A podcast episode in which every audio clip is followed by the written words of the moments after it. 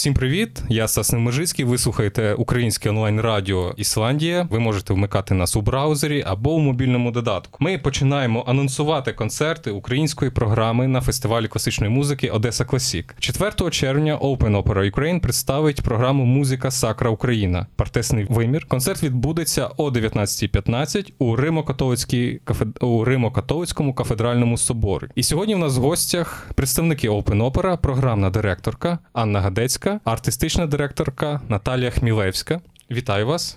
Дякую, Привіт, що Стасе. прийшли. Дякую, що запросив. Восени ми якраз зустрічалися з Анною Готецькою з вами, і ще був Роман Меліш. Ми тільки обговорювали те, що от вийде зараз реліз е, музика Сакра, е, в партесні твори. І тоді ви говорили, що дуже одна з найважливіших ваших завдань це зробити, розфарбувати партесну музику так, щоб її було цікаво слухати. Як вам вдалося записати цей диск, і от е, як вам вдалося зробити цікавою партесну музику? Наталі. Ну, ну, мабуть, я почну. Так. Е, Це дуже такий довгий шлях, звичайно, тому що, перш за все, ми, ми мали зрозуміти, як до того підходити, як саме розшифровувати, як зрозуміти те, що розшифроване, як зібратися. Такі в нас немає зараз універсальних якихось таких ще е, шляхів, але ми свій досвід уже маємо, які ми про які ми можемо розказати. Перше, це те, що ми цю музику розглядаємо в контексті барокового виконавства західноєвропейського. Це нам такий дало ключик, яким ми відкривали нашу протестну музику. Тому якісь проводили завжди паралелі, шукали одні й ті ж підходи до виконання протестної музики, такі як західноєвропейській Працював музиці. цей І цей метод працював, і він до сих пір працює. Ми його удосконалюємо в цьому в цьому напрямку. Навіть зараз, коли вже ми репетируємо ті самі твори, які ми записали на диску. Ми шукаємо знов шукаємо ще далі якісь такі шляхи. Отут е, я втру... дозволю собі втрутитися, тому що буквально кожної репетиції. Вчора у нас була репетиція, бо ми ж готуємось до Одеси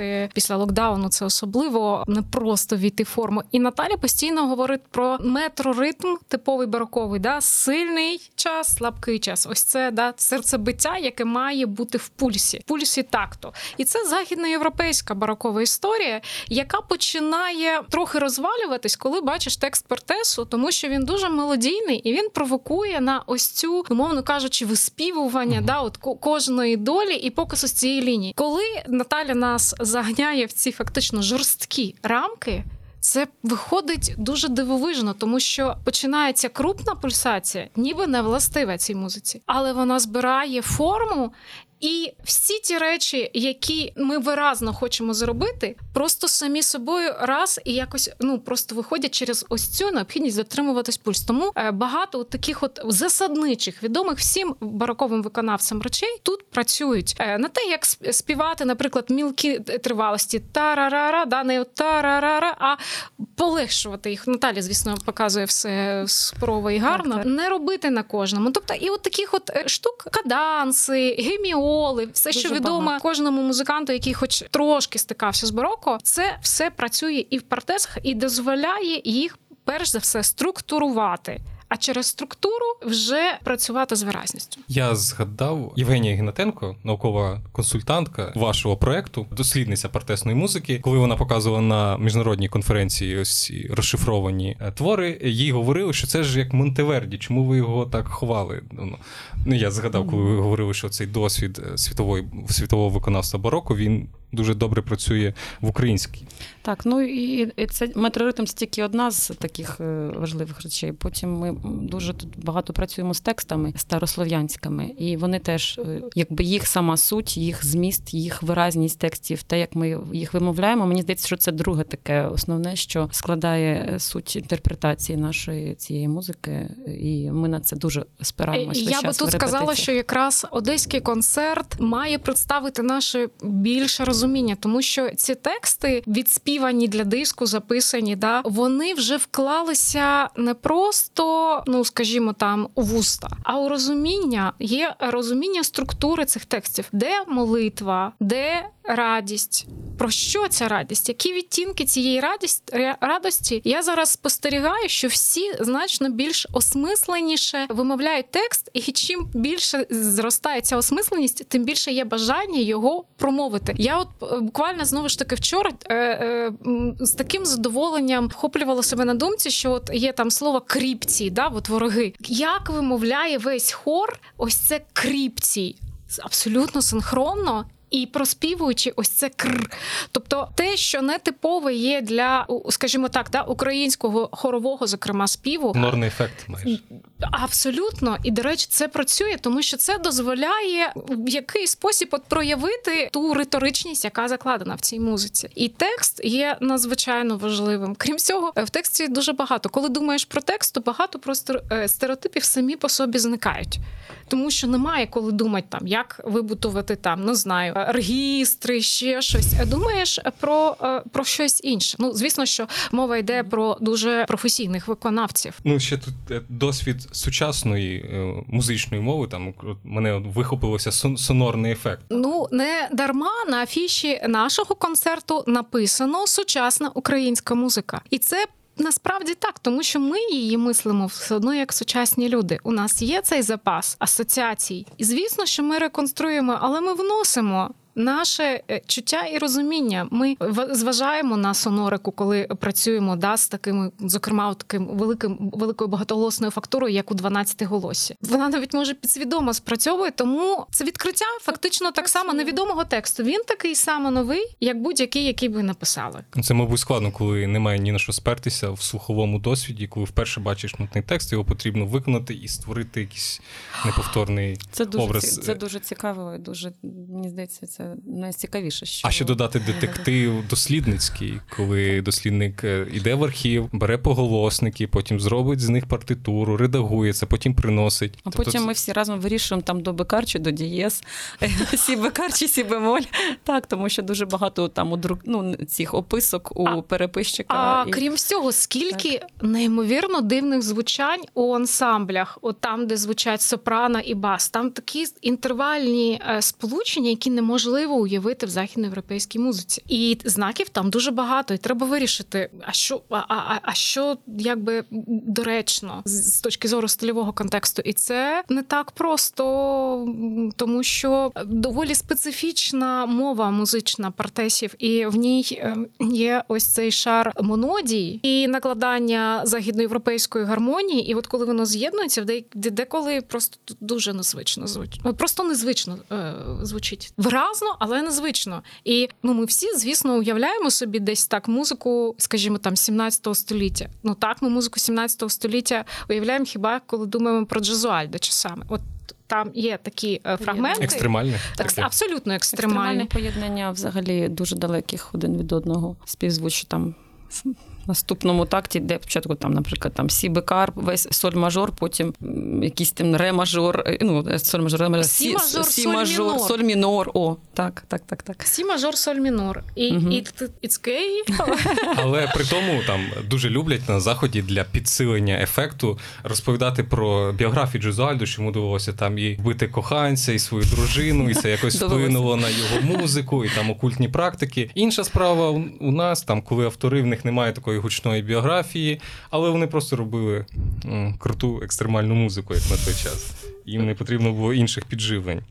Переслухавши деякі твори, ну весь диск переслухав, там є новознайдені твори, а є твори, які виконували інші хорові колективи. Якщо порівнювати, то ну там порівняно з іншими е, виконаннями, у вас, ну я так помітив, замість якогось такого театрального урочистого такого пафосу, він такий більш інтимно індивідуальний камерний. Про який саме твір? Мабуть, про прийдіти люди. Ага, восьмиголосний. Та, та, восьмиголосний концерт. Тобто він такий більш можливо гуманістичний, людяніший, ближчий. По-перше, це склад, який ми обрали для виконання. Тому що якщо ви говорите про подіти люди, думаю, що це е, було хорове виконання, і е, багато співаків співали одну партію. Трошки інша специфіка виконання. В нас все таки сольні голоси виконують кожну з партій, і це дозволяє більш таке е, зробити виконання, я б сказала, виразніше, чуттєвіше, інтимніше гнучкіше, і якось так. гнучкіше, і більш показати показати більше нюансів цього тексту і цього взагалі музичного матеріалу. Всього, і мені здається, що склад це вирішальне. А друге, це те, що е, ми дійсно дуже багато працювали над е, виразністю різних фрагментів, різних якихось пластів. Там є чергування сольних фрагментів і тутійних фрагментів, де звучить uh-huh. повне восьмиголосся і звучать сольні голоси. І коли сольні голоси вступають після тутті, це завжди дуже особисто звучить, тому що кожен співак вкладає саме те, що він відчуває по відношенню до цього тексту, і вже потім вони намагаються поєднати свої голоси ну по, по вертикалі, і це створює саме цей ефект. Як О, ви кажете, більш... люди там особливо ці проникливі ансамблі. Так, там дуже проникливі. Там гармонії дуже цікаві, і такі затримання. Там там все просто настільки тонко і настільки якось дивно, як каже Аня, е, незвично для нашого вуха, що ми ну, ми на це звернули увагу і спробували це максимально передати. Підкреслити. Да, підкреслити. Але як це все ж оживає ще в живій акустиці? Так. От тут ми це відчули. Ну, всі це знали, що запис і живе виконання інший. Але ось цей локдаунний досвід нам посилив тільки це розуміння. І тому навіть зараз, коли ми репетируємо, ми відчуваємо наскільки да, ось за цей час роз'єднання. Коли всі щось робили в квадратиках, але наскільки інакшою тепер є взаємодія, вона просто mm загострюється. Ось цей е, час який виникає тільки при живому виконанні в відповідній акустиці, він починає працювати на щось, що можна відчути тільки в тому моменті і в той час. Тому ми е, особливо чекаємо власне на, на живе виконання, тому що е, воно дозволить цій музиці розкритися і для нас, тому що у нас пройшов етап, коли ну все одно, коли текст прополжить, відлежиться, і потім на свіжо його робити, все одно е, це інший етап. Ну можна набагато тонш, тонші речі робити. Перше, по-друге, нам цікаво вийти до живого слухача і побачити, чи чи ну наші спостереження вірні, чи воно кому воно просто комунікувати починає. Але все ж таки акустика буде інша в, в одеському храмі, ніж ви записували. Так, інша. Ви вже випробували? Ми ще ні. Ми ще не у нас буде репетиція. Ми спланували репетицію. Насправді ми знаємо, що акустика там непогана для виконання так. акапельної музики такого плану, але дійсно нам потрібно буде пристосуватися, і це теж цікавий дуже досвід, тому що в кожне кожен раз одні ті самі твори в різній акустиці. Це трохи інший варіант виконання, тому що там потрібно і по темпах е, зрозуміти, як ми будемо вибудовувати, і по е, манері звуковидобування, і по артикуляції, і по закінченнях, е, там коли саме знімати, як взаємодіяти в цьому просторі. Тобто дуже цікавий новий досвід для нас теж відбудеться в Одесі. Я все ж продовжу там те, що зачепив про склади. Все ж можна було зробити товстіше, кожну партію там подвоїти, потроїти, грянути. Ну це ж було б ефектніше. Е, я Чи це якби чесно цей кажучи. автентичні Ні, мені мені здається, що це не було б ефектніше, чесно кажучи. Це б може могли можливо було б е, якось масштабніше. Я не знаю, якось в тому плані, що це було б. Ну, у нас публіка любить великі хори, масивне звучання. Ну ви знаєте, ми якось від цього хочемо свідомо від, відійти, тому що я взагалі, якщо навіть порівняти з тим самим Монтеверді, в нього якраз от чергування туті і сольних фрагментів, воно дуже часто зустрічається, і оці його концерти, які ми ну, виконували в свій час теж з оркестром, вони теж для сольних голосів написані дуже часто. Тобто, це це абсолютно такий західноєвропейський досвід е, ще з часів модригалів. Тобто мотети теж співали з сольними голосами. І воно мені взагалі моя особиста думка, що ця музика переважно виконується сольно, сольними голосами. Вона тоді, солістів. Вона тоді звучить е, просто зовсім інакше. Тоді ми кожен співак це оцю особисту свою е, особистий свій вклад такий вносить, е, свою своє розуміння своєї партії і якось в поєднанні з іншими голосами, і це створює ну мені здається неймовірний ефект. А є, а є абсолютно неможливі, я би сказала, технічні речі. В 12 голосі, де є сольні фрагменти, я не уявляю навіть, щоб там дві людини там, могли е, зіспіватися. Це, там це, це дві скрипки, як е, Вівальді. От, ой, да, от уяві, уявити сольний концерт Вівальді, який грають два чи три скрипалі. Ну на кожну да, на, на одну ось цю віртуозну. Е, це просто це, неможливо. Це неможливо. Дуже важко і так вибудовувати, коли є дві або три людини в ансамблі, тому що неймовірно віртуозні, там дуже багато мілкої такої техніки, так. розпівів величезних, просто по декілька тактів, ну десятки тактів іноді розпіви йдуть. Ми з цим ми з цим теж експериментуємо. В наш в цій програмі є твори Делецького, які ми виконуємо великим. Ну тобто три людини на одну партію, і є так само аналогічні твори за складом і за е, написанням, але ми їх виконуємо ансамблем. І це цікавий теж для нас досвід, е, наскільки воно як по-іншому себе проявляє цей матеріал. Хорова духовна музика, вона страшно популярна в Україні. У нас якби квазі релігійний народ, але от е, релігійна музика, вона надзвичайно хорова популярна. І в цьому є якесь пояснення раціональне. Мені здається, що тобто, які вона дає, яка художня привабливість у цій музиці, якщо абстрагуватися від якихось релігійних почуттів. Ви знаєте, мені здається, що Може... Е, це просто ну, мабуть кожного е, особисто стосується, тому що кожен себе якось через свій голос усвідомлює. Ну наскільки, от я просто по аматорах своїх я маю якісь такі паралелі, і аматори вони люблять хорову музику, тому що вони можуть до цього якось доєднатися самі, і вони якось себе уявляють всередині цього процесу співу. Ну тобто, це для них е, Спільне рівень, який вони так. можуть досягнути, скажімо так. А рівень якихось ну от я подумала одразу. Ми згадували вже Монтеверді. Монтеверді. У Монтеверді є вечірня Діви Марії. Це абсолютно сакральний твір. І, і, і Я не є е, воцерковленою людиною, але я кожного разу, коли це слухаю, для мене безсумнівне, от там поєднання сакрального і художнього в такий спосіб, що воно говорить про якісь абсолютно універсальні сенс, які починаючи вербалізувати, розумієш, що це якось, по перше, дуже, дуже складно. Е, або тоді потрібно ну, спеціально, спеціально думати над тим, як це сказати. Але без безсумнівно, що це має художні, художню цінність. От протеси насправді за параметрами суто музичними наближаються до тих найкращих зразків, які ми знаємо музики ну, ренесансово-барокової, тому що все ж таки артеси мають дуже багато з ренесансової власне е, традиції. Ось ця специфічна мелодичність, от власне мелодичність, яка диктує по вертикалі, зрештою, потім такі от дивні штуки. Вибір голосів. Да, ну у кого ще є два е, дисканти бас. Це дуже, але як це класно звучить, коли є цей простір, і ще ж е, тут треба